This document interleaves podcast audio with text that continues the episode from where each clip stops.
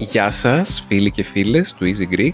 Πόσο χαιρόμαστε που είσαστε μαζί μας για το δεύτερο επεισόδιο του Easy Greek Podcast.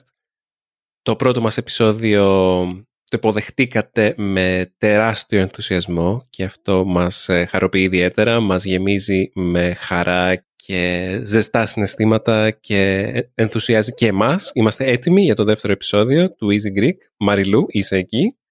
Ναι, είμαι εδώ και προσθέτω και τη λέξη αισιοδοξία, ότι όλα θα πάνε καλά, οπότε αυτό μας δίνει περισσότερη όρεξη και ενέργεια και είμαστε εδώ, κοντά σας. Ημέρα Πέμπτη, επεισόδιο νούμερο δύο. Για πες Δημήτρη, τι θα μι... τι... για τι πράγμα θα μιλήσουμε σήμερα? Πριν μπω στο θέμα του επεισοδίου, νομίζω ότι ήρθε η ώρα για, για μια τεράστια ανακοίνωση. Και είσαστε οι πρώτοι που το μαθαίνετε. Εγώ δεν το ξέρω καν. Τι ανακοίνωση θα κάνεις? Ξέρεις πολύ καλά για τι πράγμα μιλάω, Μαριλού. Για πες. Είναι το, είναι το βασικό θέμα του σημερινού μας επεισοδίου. Τα παιδιά. Α, έτσι δεν είναι? Οι οικογένειες. Οκ. Okay. Δεν ήμουν προετοιμασμένη. Νόμιζα ότι θα το αφήναμε για το τέλος. Η αλήθεια είναι. Λοιπόν, η αφορμή για το σημερινό επεισόδιο είναι ότι ο Δημήτρης και εγώ περιμένουμε μωράκι σε λιγότερο από τις εβδομάδες από τώρα. Μέχρι τώρα το είχαμε κρύψει καλά. Και με αφορμή ναι. αυτό είναι ότι προερχόμαστε από πολύ διαφορετικά οικογενειακά background με τον Δημήτρη. Θα καταλάβετε το γιατί. Και αναρωτιόμαστε πώς θα το βρούμε κάπως στη μέση. Με ποια, με ποια λογική, πάνω σε ποιο πρότυπο μάλλον καλύτερα θα μεγαλώσουμε το παιδί μας. Το πολυπληθές, έτσι μπορώ να το χαρακτηρίσω, full συναισθηματικό, ε, όχι background, πώς να το πω το background τώρα στα ελληνικά. Υπόβαθρο. Υπόβαθρο, μπράβο ρε Δημήτρη, ευχαριστώ. Της οικογένειάς μου ή το υπόβαθρο του Δημήτρη, το οποίο θα μας πει ο ίδιος, έτσι, δύο-τρία χαρακτηριστικά. Καταρχάς, να πούμε ότι αυτό που εννοεί η Μαριλού είναι ότι έχει μια τεράστια οικογένεια και εγώ έχω μια μικροσκοπική οικογένεια. Εννοούσα τεράστια κοιλιά. Οκ. Okay. Πέρα από την τεράστια κοιλιά σου, Μαριλού, έχεις και μια τεράστια οικογένεια. Ε, σε αυτό νομίζω αλληλοσυμπληρωνόμαστε εξαιρετικά. Ισχύει. Λοιπόν, θα ήθελα να πω ότι η οικογένειά μου απαρτίζεται από τα εξής μέλη. Την ε, μητέρα μου, τον πατέρα μου και τον θείο της μητέρας μου και την αδερφή του πατέρα μου με τα παιδιά της. Τρία παιδιά. Για να είμαι πιο ακριβής, η πλευρά του πατέρα μου είναι από την Αυστραλία, οπότε δεν έχω ιδιαίτερες σχέσεις μαζί τους. Ο πατέρας μου μένει μεν στην Ελλάδα, αλλά έχει ξαναπαντρευτεί και έχω πολύ μεγαλύτερη σχέση με την οικογένεια της, του νέου του γάμου, είναι σαν οικογένειά μου, παρά με την πραγματική μου οικογένεια από την Αυστραλία, έτσι. Οπότε αυτό είναι λίγο Ε, διαφορετικό, ας το πούμε. Και εδώ στην Ελλάδα έχω την, ε, τη μητέρα μου, τη μάνα μου και η μάνα μου μοναχό παιδί, όπως και εγώ, και ο μόνος εν ζωή συγγενής της μητέρας μου είναι ο θείος της, δηλαδή ο αδερφός του παππού μου. Αυτοί οι δύο άνθρωποι είναι οι μόνοι μου συγγενείς στην Ελλάδα. Ε, και έρχεται σε πλήρη αντιδιαστολή με τη δική σου ιστορία και τη δική σου οικογένεια, Μαριλού, που ξέρω ότι πάντα ήταν, όπως είπες και εσύ, πληθωρική. Θέλω να πω, πες μας λίγο γι' αυτό. Πριν ε, να πω για την άλλη πλευρά του νομίσματος, ε, εμένα αυτό το οποίο με ενθουσιάζει, Παύλα Σοκάρη, είναι ότι όταν οι γονείς σου ξαναπαντρεύτηκαν δεν έκαναν παιδιά. Οπότε είσαι full μοναχοπέδι, δεν έχεις δηλαδή ούτε αδέλφια από το δεύτερο γάμο των γονιών σου. Λοιπόν, εμένα η οικογένειά μου είναι λίγο πιο μεγάλη από την οικογένεια του Δημήτρη. Έχω δύο ξαδέλφια από την οικογένεια του μπαμπά μου, δεκατέσσερα ή δεκαέξι, δεν θυμάμαι. Ξαδέλφια από την οικογένεια της μαμάς μου, η οποία είχε, έχει, όχι είχε, πέντε αδέλφια. Οπότε από εκεί ξεκινάνε και τα πολλά ξαδέλφια, τα οποία τα περισσότερα έχουν παντρευτεί και έχουν ήδη από δύο και τρία παιδιά. Καταλαβαίνετε δηλαδή όταν θα πρέπει στην Κρήτη, που είναι η καταγωγή μου, να κάνουμε ένα οικογενειακό τραπέζι, τι γίνεται. Το ακόμα πιο περίεργο από πες άντε ρε παιδί μου, είναι μια οικογένεια που έχει πολλά αδέλφια, ξαδέλφια. Το πιο τρομερό είναι ότι στην οικογένεια του μπαμπά μου, που η καταγωγή του είναι από ένα άλλο νησί, την Κίμολο, κάνουμε παρέα όλα τα δεύτερα ξαδέλφια. Δεύτερα ξαδέλφια είναι τα παιδιά... Είναι ασυνήθιστο αυτό. Ναι, τα παιδιά που έχουν τα πρώτα ξαδέλφια σε μια οικογένεια. Είμαστε γύρω στα δώδεκα δεύτερα ξαδέλφια, που είμαστε ας πούμε οι οκτώ κολλητές, και τα παιδιά από τα δεύτερα ξαδέλφια κάνουν πολύ παρέα μεταξύ τους. Θυμάμαι την πρώτη φορά που ήρθε ο Δημήτρης στην Κίμολο, που είναι το δεύτερο νησί καταγωγής, που πελάγωσε, γιατί ξαφνικά έβγαιναν ξαδέλφια από παντού στο σπίτι μέσα. Μου λέει, σε παρακαλώ, κάτσε και κάνε μου ένα γενεολογικό δέντρο, να ξέρω με ποιους ανθρώπους μιλάω και τι σχέσεις έχουν μεταξύ τους. Οπότε, από τη μία έχουμε μία πλευρά του Δημήτρη που μετράει ένα, δύο, τρία, τέσσερα μέλη, πρώτη γραμμή, και από την άλλη έχουμε τη δικιά μου οικογένεια που μετράει μαζί και με τα παιδιά από τα ξαδέλφια γύρω στα πενήντα εξήντα άτομα. Πώς να είμαστε ρε Δημήτρη, όλοι μαζί. Κάπου εκεί πρέπει να είμαστε, σωστά. Και όλοι με πολύ καλές σχέσεις μεταξύ μας. Δεν είναι ότι δεν μιλάμε, δεν τα πηγαίνουμε καλά. Για παράδειγμα, τώρα που με το καλό θα γεννήσω το μωρό, τα ξαδέλφια μου από την Κρήτη, που είναι αυτά τα πολλά ξαδέλφια, τα οποία πάνε παντού μαζί, όλοι παρέα παιδιά. Είχαν σκοπό να έρθουν όλοι μαζί στο μευτήριο, αλλά εντάξει, τώρα λόγω COVID δεν, επι, δεν επιτρέπεται. Απλά τους είχα ικανούς είκοσι άτομα να περιμένουν στο σαλόνι να δούνε το μωρό. Αυτή την εισαγωγή. Και Μαριλού, τώρα, ας βάλουμε τα πράγματα κάτω. Για πες. Συγκρίνοντας αυτά τα δύο είδη οικογενειών, την, ε, πολυπλη, την, το να έχεις τόσα ξαδέρφια και το να έχεις κανένα ξαδέρφι, ας πούμε, όπως εγώ, που έχω μια μικροσκοπική οικογένεια, πώς τα... ποια είναι τα υπέρ και ποια είναι τα κατά. Υπέρ και κατά, μεγάλες οικογένειες, μικρές οικογένειες. Mm. Οκ, okay, ξεκινάω εγώ τα υπέρ, εσύ τα υπέρ, κατά και κατά, ή όλα μαζί, τι προτιμάς? Θα ξεκινήσω εγώ. Για πάμε. Ε, σίγουρα το να μην έχεις μεγάλη οικογένεια σε διδάσκει μία, μ, δεν θα το έλεγα ακριβώς ανεξαρτησία. Για μένα με δίδαξε μία συναισθηματική, μ, πώς θα το έλεγα αυτό. Αυτο, όχι αυτονομία, αυτάρκεια. Νιώθω μαζί σου. Μπράβο, αυτή είναι η λέξη που έψαχνα, Μαριλού. Αυτάρκεια. Μια συναισθηματική αυτάρκεια. Δηλαδή, από μικρός, επειδή και οι γονείς μου χωρίσανε όταν ήμουν πολύ μικρός και έπρεπε να είμαι μόνος στο σπίτι, από μικρή ηλικία, η γιαγιά μου που με φρόντιζε όταν ήμουν μικρός και αυτή έφυγε όταν ήμουν, σε, όταν ήμουν εννιά χρονών. Οπότε, από νωρίς, πέρναγα χρόνο στο σπίτι μόνος και έπρεπε κάπως να μάθω να...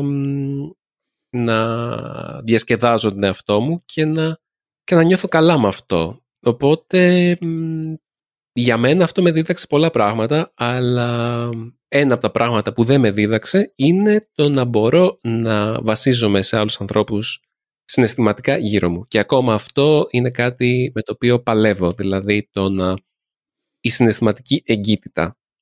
Τι θα έλεγες εσύ για σένα, Μαριλού, πώς... Ε... ήταν ευεργετική και όχι τόσο ευεργετική η δική σου οικογένεια σε αυτό? Mm-hmm. Καταρχήν να πω ότι στη δικιά μου οικογένεια, ένα πάλι χαρακτηριστικό αντίθετο από τη δικιά σου οικογένεια, είναι, μπορεί να ακουστεί λίγο αστείο αυτό, ότι δεν έχει πάρει ποτέ κανένας διαζύγιο. Ποτέ, παιδιά. Μόνο η αδελφή μου είχε πάρει διαζύγιο. Και η προγιαγιά μου, το οποίο ήταν πολύ μπροστά για την εποχή της να πάρει διαζύγιο. Οπότε ξεκινάμε από αυτή τη βάση, ότι υπάρχει ένα πολύ μεγάλο δέσιμο ανάμεσα στα ζευγάρια, το οποίο περνάει στα παιδιά. Νομίζω είναι το ακριβώς αντίθετο, δηλαδή θα σου αναστρέψω λίγο αυτά που είπες. Υπάρχει μια πολύ μεγάλη συναισθηματική ασφάλεια. Ξέρω ότι ανά πάσα ώρα και στιγμή κάποιο από τα τριακόσια ξαδέλφια μου θα είναι διαθέσιμα. Είτε να μιλήσω στο τηλέφωνο, είτε να μου συμπαρασταθούν στα δύσκολα που έχω περάσει, είτε απλά... να ακούσουν ωραίο τραγούδι και να τους το στείλω και να, να υπάρχει μια, ένας διάλογος και μια επικοινωνία. Δηλαδή, το μαγικό σε αυτή την οικογένεια είναι ότι υπάρχει μια υπέρμετρη αγάπη, υπέρμετρη φροντίδα, τώρα με το Δημήτρη τους τελευταίους μήνες που περιμένουμε το μωρό μας, το έχουμε ζήσει πολύ έντονα αυτό.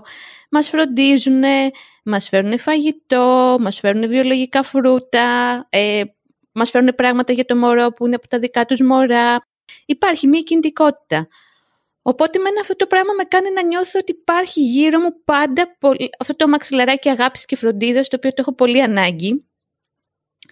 Επίσης, είμαι πολύ μαθημένη, μου είναι αυτονόητο κάποια πράγματα, ξέρεις, που μπορεί να ερχόμαστε σε αντιπαράθεση δυο μας ως ζευγάρι, ότι το σπίτι μπορεί να είναι γεμάτο πάντα με κόσμο, οι Κυριακές να είναι οικογενειακά τραπέζια που τρώμε όλοι μαζί, για μένα είναι πολύ σημαντική η Κυριακή σαν μέρα, επειδή κάθε Κυριακή έτρωγα με τους γονείς μου, με την αδελφή μου. Υπάρχει αυτό στην οικογένειά μου, ότι τη διαχωρίζουμε από τις άλλες μέρες. Βέβαια, όλο αυτό το μαξιλαράκι και η ασφάλεια και η φροντίδα σου κόβει τα πόδια. Άμα είσαι και λίγο, σαν και εμένα, πιο ευαίσθητα ερεθίσματα, πιο φοβητσιάρα, γιατί εγώ σαν προσωπικότητα το λέω με την έννοια ότι δεν γίνεσαι ανεξάρτητος. Δηλαδή, εγώ δεν θεωρώ τον εαυτό μου ανεξάρτητη ή αυτό που έλεγες εσύ, ότι μεγάλωσες μόνος σου, έπρεπε να μάθεις να περνάς χρόνο με τον εαυτό σου, να επιβιώσεις μόνος σου. Εγώ αυτό δεν το είχα ποτέ, γιατί δεν έμενα ποτέ μόνη μου. Δηλαδή, ήμουν σε ένα χώρο που πάντα είχε άτομα τριγύρω, είτε ήταν οι γονείς μου, είτε οι αδελφοί μου, είτε ερχόντουσαν τα ξαδέλφια μου από την Κρήτη. Ε, παντρεύτηκε η αδελφή μου και είχε τετρακόσια άτομα στο γάμο της, εκ των οποίων οι εκατόν πενήντα ήταν μακρινοί συγγενείς. Αυτό σε μένα μου είχε στερήσει, γιατί δεν το δούλεψα κιόλας, επειδή βολεύτηκα σε αυτό το μαξιλαράκι αγάπης και φροντίδας. Δεν μ' αρέσει να είμαι μόνη μου στο σπίτι, το ξέρεις αυτό. Δηλαδή, άμα μείνω μόνη μου για αρκετές ώρες, θα βαρεθώ. Θα πρέπει να σκεφτώ δημιουργικά τι να κάνω. Θα...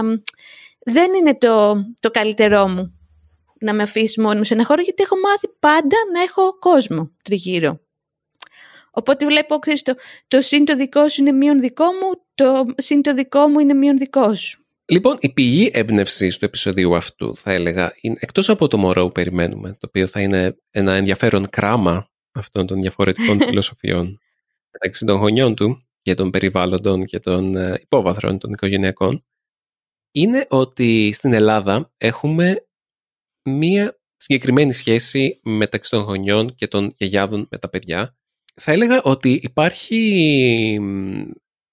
στην Ευρωπαϊκή Ένωση, στην Ευρώπη και σε άλλα μέρη του κόσμου, υπάρχει ένα, ένα σχίσμα, ένας διαχωρισμός μεταξύ των χωρών όπου είναι επιτρεπτό τα παιδιά να μένουν με τους γονείς τους μέχρι μεγάλη ηλικία, μιλάμε τριάντα χρονών και πάνω, και χώρες όπου αυτό είναι ξεκάθαρα ανεπίτρεπτο.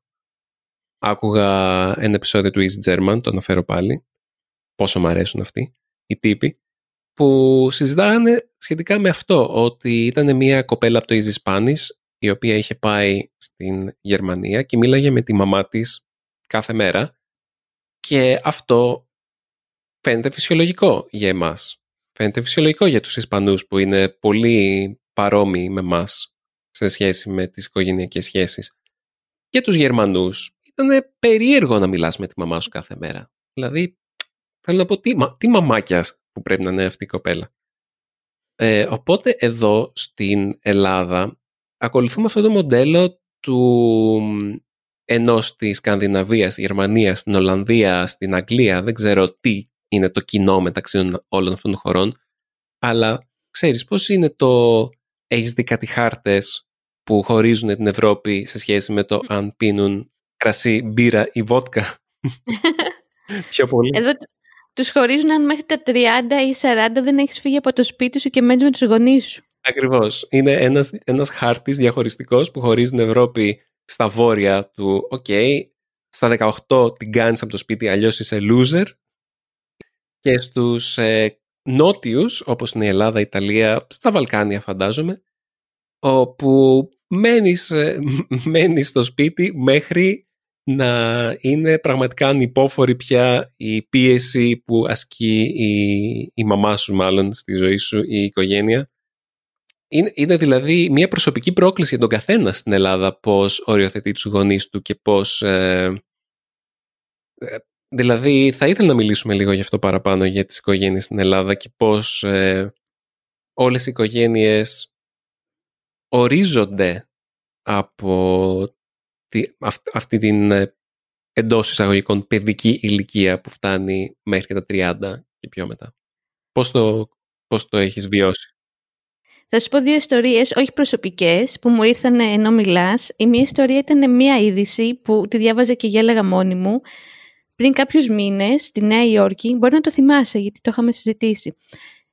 Μία οικογένεια, ένας μπαμπάς και μία μαμά, πήγανε στο δικαστήριο το γιο τους, που ήταν τριάντα χρονών, για να φύγει επιτέλους από το σπίτι τους. Βέβαια, δεν ξέρω τι γιος ήταν αυτός, ε, αν είχε να καθαρίσει πέντε χρόνια, τα χαρακτηριστικά του κτλ. Αλλά του κάνουν δικαστήριο και νομίζω το κέρδισαν. Εγώ είχα σοκαριστεί. Μια ιστορία είναι αυτή που μου ήρθε στο μυαλό.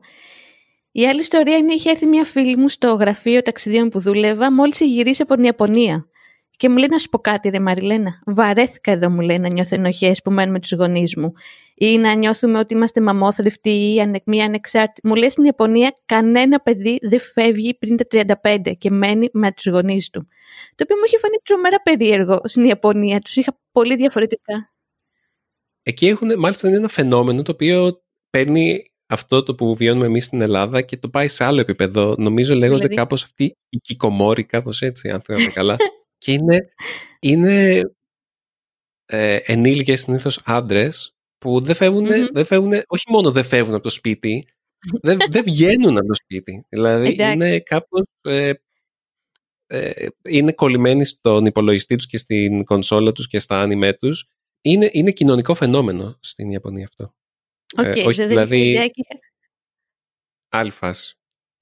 Είχα σοκαριστεί. Πώς, λοιπόν, πώς θα έλεγες, Μαριλού, ναι, πάνω σε αυτό είναι δύο λέξεις που τις ξέρεις πολύ καλά. Σπίτια, σάντουιτς. Ο Δημήτρης το έχει ονομάσει έτσι, εγώ δεν το είχα σκεφτεί ποτέ πριν. Λοιπόν, το σπίτι σάντουιτς είναι το εξής. Ας πούμε ότι ένα σπίτι έχει τρεις ορόφους. Στο ισόγειο θα μένει ο παππούς και η γιαγιά. Συνήθως πηγαίνουμε στο ισόγειο, έτσι, τους ρίχνουμε λίγο. Στο μεσαίο θα μένει το παιδί της οικογένειας. Είναι σημαντικό το παιδί, έτσι, σημειολογικά, να είναι κάτω από τους γονείς. Το ζούμε με τον Δημήτρη αυτή την περίοδο. Από πάνω είναι ο πύργος ελέγχου, οι γονείς. Γιατί άμα έχεις oh. το παιδί από κάτω, περνάς λίγο και του λες μια καλή μέρα άμα έχει ανοιχτεί την πόρτα. Άμα το παιδί είναι από πάνω, χάνεις αυτό το «αχ, πέρασα, δεν σε ενοχλώ, ε».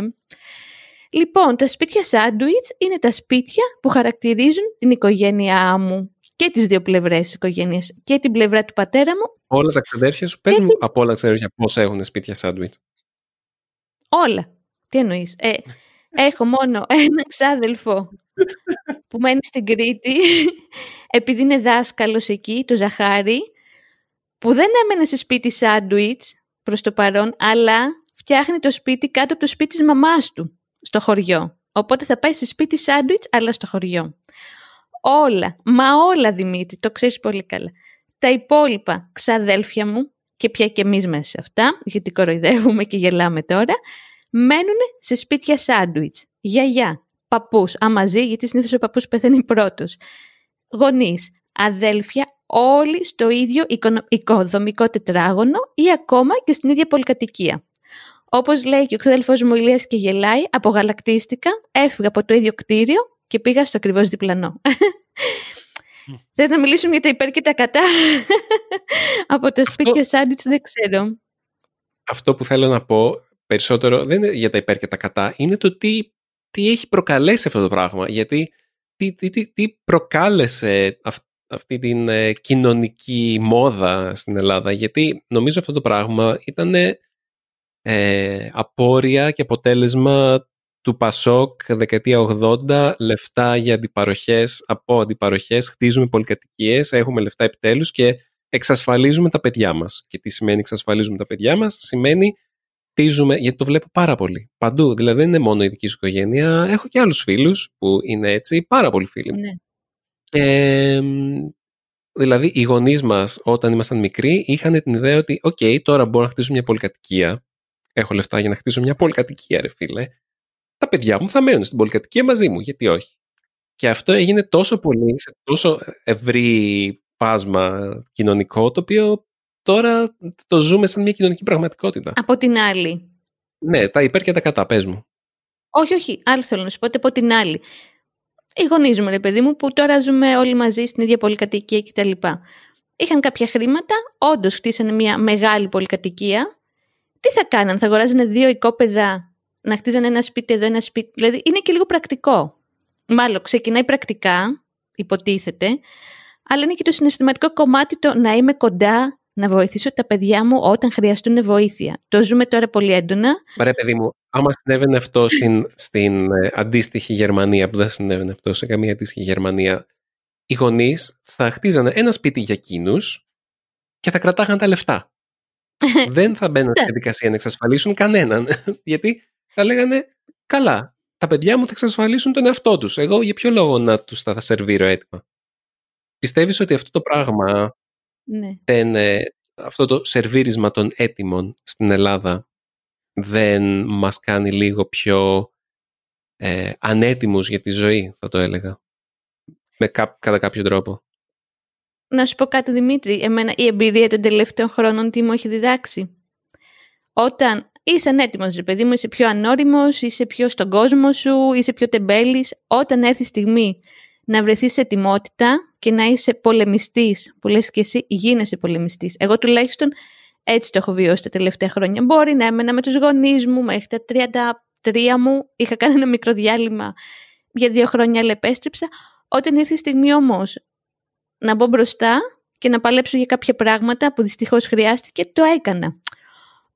Και μπορεί να έμενα σε μια γκασονιέρα μόνη μου, και όταν θα έρχονταν η στιγμή να παλέψω, να μην ήμουν έτοιμη. Καταλαβαίνω ότι σου κόβουν τα πόδια, αυτό που, που έλεγα και πριν, είσαι λιγότερο ανεξάρτητος, συναισθηματικά πιο ανώριμος και και και. Από την άλλη, κάτι κερδίζεις από αυτό. Δεν ξέρω, δηλαδή, επειδή εμένα μου είναι το πιο σύνηθες μοντέλο ζωής, δεν με χαλάει τόσο. Βλέπω τα αρνητικά του και βλέπω τη δυσκολία που εκεί πάμε σε, στο τρίτο μέρος του σημερινού podcast, που είναι η Ελληνίδα μάνα, που είναι δύσκολο να οριοθετήσεις, γιατί πάντα το παιδί της θα είναι παιδί, και όταν το παιδί της κάνει παιδί, εκεί νομίζω υπάρχει ένα σοκ, ότι όχ, μεγάλωσε το παιδί μου και τώρα είναι εκείνος γονιός και πώς θα το διαχειριστώ. Από την άλλη, ξέρεις ότι ό,τι και να συμβεί, κάποιος θα σε φροντίσει. Δεν ξέρω, τα βάζεις στη ζυγαριά. Παλεύεις πάρα πολύ με τις ισορροπίες και μέσα σου και με το ζευγάρι σου και με την οικογένειά σου για να θέσεις τα όρια. Απλά ναι, η Ελληνίδα μάνα πολλές φορές, ευτυχώς για εμάς εδώ δεν ισχύει. Σήμερα μου έλεγε ένας φίλος ότι η μαμά του έχει κλειδιά για το σπίτι τους και πηγαίνει και ανοίγει το σπίτι ενώ είναι μέσα τα παιδιά. Και δεν τους χτυπάει, ούτε τους έχει πάρει τηλέφωνο. Αυτό για μένα είναι φρίκι. Είμαι σίγουρη και για σένα ότι είναι φρίκι. Και πόσο χρονών είναι? Καλά, τον ξέρεις, σπίτι μας ήταν σήμερα, σαράντα ένα. Δεν λέω ονόματα. Okay. Κατάλαβες. Η Ελληνίδα μάνα θα σου πει, μη κουραστείς ρε παιδί μου. Ε, ένα άλλο παράδειγμα που γελάγαμε τον Δημήτρη. Μάθαμε για μια οικογένεια φίλων που το παιδί τους είναι σαράντα χρονών και τρώει κάθε μέρα παντρεμένος με την οικογένειά του και κάθε μέρα του πλέον τα ρούχα του. Σπίτι σάντουιτς. Σπίτι σάντουιτς είναι αυτονόητο. Κλαμπ σάντουιτς, όχι απλά σάντουιτς. Αυτό είναι μπόμπα σάντουιτς. Δεν φταίει μόνο το σπίτι σάντουιτς, το πόσα ξαδέλφια έχεις, πόσα διαζύγια. Φταίει λίγο και μεγαλώνοντας πώς θα το διαχειριστείς εσύ. Δηλαδή αυτό που σου λέω και σου ξαναλέω, και είναι ένας λόγος που τσακωνόμαστε σε ζευγάρι και διαφωνούμε, αλλά το βρίσκουμε στο τέλος, ότι εγώ αυτό δεν το μετανιώνω, γιατί μου έχει δώσει πάρα πολλά πράγματα που με έχει βοηθήσει το πώς είμαι τώρα και πώς έχω εξελιχθεί. Απλά βλέπω τους κινδύνους να έρχονται γενικά.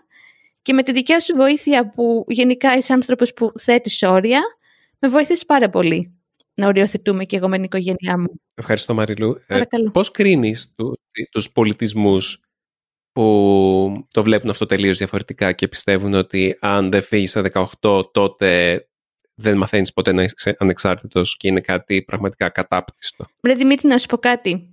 Εγώ, σαν Μαριλένα, που έχω μεγαλώσει πώς έχω μεγαλώσει, τις στιγμές που έχω μοιραστεί από τα δεκαοκτώ μου και μετά, εντάξει, με τον παππού μου και τη γιαγιά μου, που στα είκοσι πέντε μου έκανα διακοπές στο ίδιο σπίτι, σε ένα πολύ όμορφο σπίτι που έχουμε στο νησί, και τρώγαμε μαζί και έπαιζε ο παππούς κιθάρα και τραγουδάγαμε μαζί ή τα καλοκαίρια πάλι στο ίδιο νησί που είμαστε όλα τα ξαδέλφια. Και πηγαίνουμε στη θάλασσα και κάνουμε μπάνιο και βγαίνουμε το βράδυ για ποτά. Και υπάρχει, υπάρχει τόσο αγάπη και τόσο φροντίδα τριγύρω, που η δικιά μου ανάγκη, αυτή, μάλλον αυτή είναι η πρώτη ανάγκη που καλύπτεται, και μετά η ανάγκη του να είμαι πιο αυτόνομη και ανεξάρτητη, που θεωρώ ότι δεν είμαι, όπως θα έπρεπε να είμαι στην ηλικία μου. Απ' την άλλη, έτσι έχω μάθει. Έχω έναν φίλο που μένει στην Καλλιθέα. Η Καλλιθέα είναι μια γειτονιά της Αθήνας, έτσι, με πολύ κόσμο, πολύ γνωστή κτλ. Ο οποίος έμενε στο σπίτι της μαμάς του και της πλήρωνε νίκιο. Για μένα αυτό ήταν φρίκι. Άλλο τη βοηθάω, άλλο το, τα βρίσκουμε στα έξοδα, και άλλο μου δίνεις τρία εκατοστάρικα το μήνα. Αυτό. Έχω να αφήσω εδώ. Για πες. Για μένα προφανώς, ε, εγώ στις αντιλήψεις μου μερικές φορές νιώθω ότι δεν ανήκω σε, αυτό, σε αυτή τη χώρα. Mm. Όπως ξέρεις και μου έχουν πει και οι φίλοι μου οι Ολλανδοί. Ε, ότι πολλές φορές νιώθω πιο βόρειο-ευρωπαίος κάποιες αντιλήψεις μου, ότι θα έπρεπε κάθε άνθρωπος να μπορεί να ε, είναι αυτόνομος και να, και να μην χρειάζεται την οικογένειά του από ένα σημείο και μετά. Είναι λίγο πώς το μωρό θα βγει από την... Ε, το μωρό μας θα βγει από τη μήτρα και θα γεννηθεί και θα είναι αυτόνομο πια. Σαν αναλογία για μένα, το να είμαστε πολύ κοντά στην οικογένεια καθώς μεγαλώνουμε είναι σαν να μην βγαίνουμε ποτέ από την κοιλιά της μαμάς, κατά κάποιο τρόπο. Υπάρχει μια τέτοια αναλογία στο μυαλό μου, αλλά ταυτόχρονα θέλω να παραδεχτώ ότι και εγώ ως γιος Ελληνίδας μαμάς, έτσι, έχω πάρει το μέλι που λες και εσύ, Μαριλού, γιατί και η δικιά μου οικογένεια ήταν πολύ υποστηρικτική και με βοηθήσανε με τις σπουδές μου, δεν χρειαζόταν να δουλεύω μέχρι σχετικά μεγάλη ηλικία. Δεν ξέρω πώς θα ήταν η ζωή μου διαφορετικά. Μπορεί να είναι χειρότερη, μπορεί καλύτερη, αλλά όλα είναι σε ένα πλαίσιο κοινωνικό. Δηλαδή, αν όλοι το κάνουν, δεν, δεν είναι πια περίεργο να το κάνεις. Mm-hmm. Μάλλον. Επίσης, να πω ότι σήμερα το μεσημέρι πήγες και έφερες φαγητό φασολάκι από τη μαμά σου.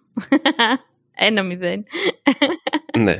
Σπάνιο βέβαια, γιατί δεν θέλεις να παίρνεις φαγητό, αλλά υπάρχει και αυτό. Και δεν ένιωσες ωραία. Παίζουν και τύψεις εδώ. Δηλαδή, νιώθω ωραία, αλλά είναι, είναι λίγο άβολο. Δηλαδή, σκέφτομαι, μα καλά, δεν θα έπρεπε να. Ξέρεις, είναι, μα, μα, είμαι, είμαι τριάντα δύο ή δεκαοκτώ, ξέρεις.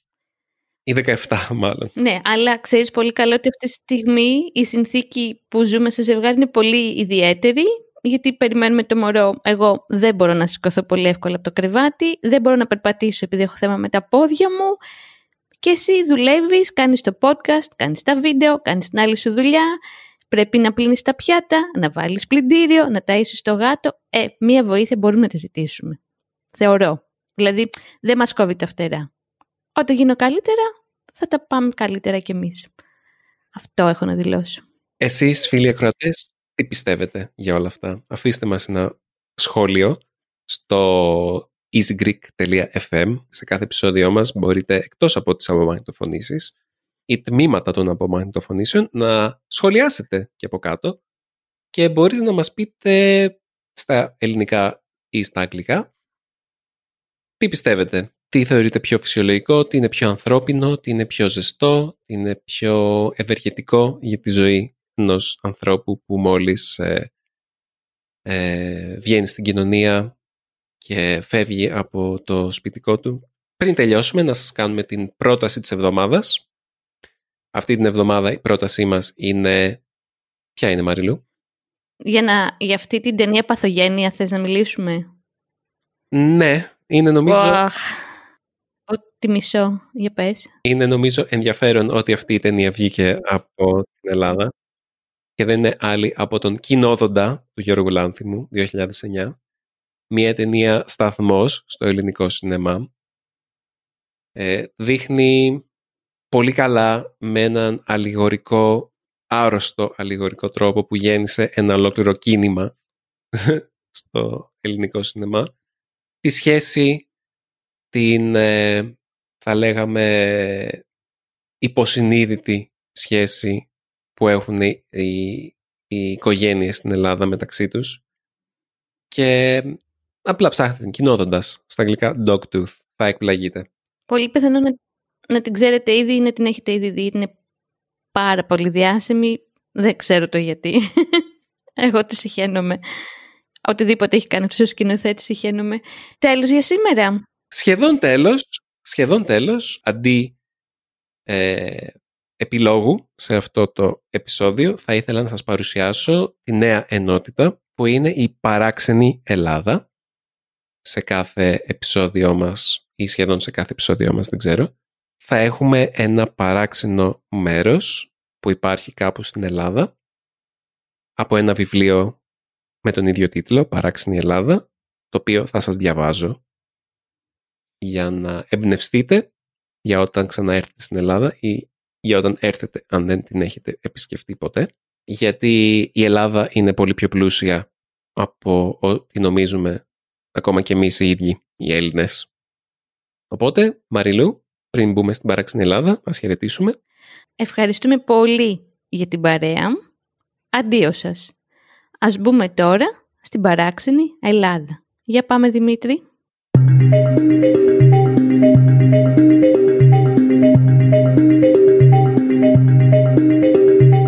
Στην Παράξενη Ελλάδα σας διαβάζω ένα απόσπασμα του ομώνυμου βιβλίου γραμμένο από την ομάδα του Παράξενου Ταξιδιώτη για ένα μέρος που ίσως να μην ξέρατε. Ελπίζω να σας κινήσω την περιέργεια και να σας ξυπνήσω την φαντασία. Για την πρώτη Παράξενη Ελλάδα που διαλέγω για εσάς, επειδή το τελευταίο μας επεισόδιο στο YouTube είχε να κάνει με την Κρήτη, διάλεξα ένα μέρος στην Κρήτη. Στο σημείο που γεννήθηκε ο Δίας. Πολλοί Ευρωπαίοι θεωρούν πως η γενέτειρα του σύγχρονου δυτικού πολιτισμού είναι η αρχαία Ελλάδα και πως ο αρχαιοελληνικός πολιτισμός ξεκίνησε με τη γέννηση των θεών του Ολύμπου και δι του πατέρα αυτών, του Δία. Πώς θα σας φαινόταν λοιπόν αν σας έλεγα πως μπορείτε να επισκεφτείτε το ακριβές σημείο όπου γεννήθηκε ο πατέρας των θεών? Αναφέρομαι φυσικά στη σπηλιά του Δία, η σπηλιά Ψυχρού ή Δικταίο Άντρο, ένα από τα σημαντικότερα και πιο γνωστά σπήλαια από τα τρεις χιλιάδες της Κρήτης και τα οκτώ χιλιάδες πεντακόσια της Ελλάδας. Πώς γνωρίζουμε ότι εκεί γεννήθηκε ο εν λόγω Θεός? Χάρη στον Ησίοδο, που υποστήριζε πως το σημείο της γέννησής του βρισκόταν κοντά στην πόλη Λίκτος της κέντρο-ανατολικής Κρήτης, δηλαδή στο Δικταίο Άντρο. Εξαιτίας των ισχυρισμών του, μάλιστα, ο χώρος αποτελούσε από την αρχαιότητα ακόμη φημισμένο προορισμό για προσκυνητές και ταξιδιώτες. Για να πραγματοποιήσετε κι εσείς το δικό σας προσκύνημα στο σπήλαιο του Δία, δεν έχετε παρά να κατευθυνθείτε προς το οροπέδιο του Λασιθίου, στην Ανατολική Κρήτη και το χωριό Ψυχρό. Αν και η απόσταση από τις παρακείμενες πόλεις Νεάπολη, Μάλια, Σταλίδα και Χερσόνησος είναι μικρή, θα χρειαστείτε τουλάχιστον σαράντα πέντε λεπτά οδήγησης, μιας και ο δρόμος είναι ανηφορικός και απότομος. Όταν φτάσετε στο χωριό, ακολουθήστε το πλακόστρωτο μονοπάτι που οδηγεί στη σπηλιά σε υψόμετρο χίλια είκοσι πέντε μέτρων. Μπαίνοντας στο σπήλαιο, αναζητήστε το ακριβές σημείο όπου υποτίθεται πως γεννήθηκε ο Δίας. Κατεβείτε στο χαμηλότερο επίπεδο της σπηλιάς και βρείτε τον θάλαμο από τους συνολικά πέντε, όπου υπάρχει μια υπόγεια και εντυπωσιακή λίμνη. Στο πίσω μέρος της θα διακρίνεται ένα μικρό δωμάτιο όπου η παράδοση θέλει ο πατέρας των θεών να έχει γεννηθεί. Στην αναζήτηση της ακριβούς τοποθεσίας γέννησης του Δία, μην αμελήσετε να θαυμάσετε τον πλούσιο διάκοσμο από σταλακτίτες και σταλαγμίτες του σπηλαίου, καθώς και να παρατηρήσετε τον μανδύα του Δία, σταλακτίτης που κρέμεται σαν πολυέλαιος πάνω από τη λίμνη, προσέχοντας παράλληλα τις νυχτερίδες που ζουν στο σπήλαιο. Ο Θεός που λατρευόταν στο Δικταίο Άντρο ήταν μια ιδιαίτερη εκδοχή του Θεού Δία, μιας και στα αρχαιότερα αφιερώματα των πιστών απεικονιζόταν ως νεαρός και δίχως γένεια, να πεθαίνει κάθε χρόνο και να ξαναγεννιέται με τρόπο εντυπωσιακό. Μάλιστα, τη στιγμή της αναγέννησής του εμφανιζόταν φωτιά στο εσωτερικό του σπηλαίου σύμφωνα με την παράδοση. Λοιπόν, αυτή ήταν η Παράξενη Ελλάδα για αυτή τη φορά και έτσι, το... και έτσι αυτό το επεισόδιο του podcast μας φτάνει στο τέλος του. Ελπίζω να απολαύσατε. Μην ξεχνάτε ότι μπορείτε να μας στείλετε τα σχόλιά σας στο easy greek dot f m ή και να μας στείλετε ένα email στο podcast παπάκι easy παύλα greek dot org. Στείλτε μας απορίες, στείλτε μας σχόλια, στείλτε μας κριτική, στείλτε μας συγχαρητήρια. Είμαστε ανοιχτοί σε όλα, περιμένουμε να σας διαβάσουμε. Και με αυτό σας χαιρετώ, τα λέμε στο επόμενο επεισόδιο του Easy Greek Podcast. Γεια χαρά!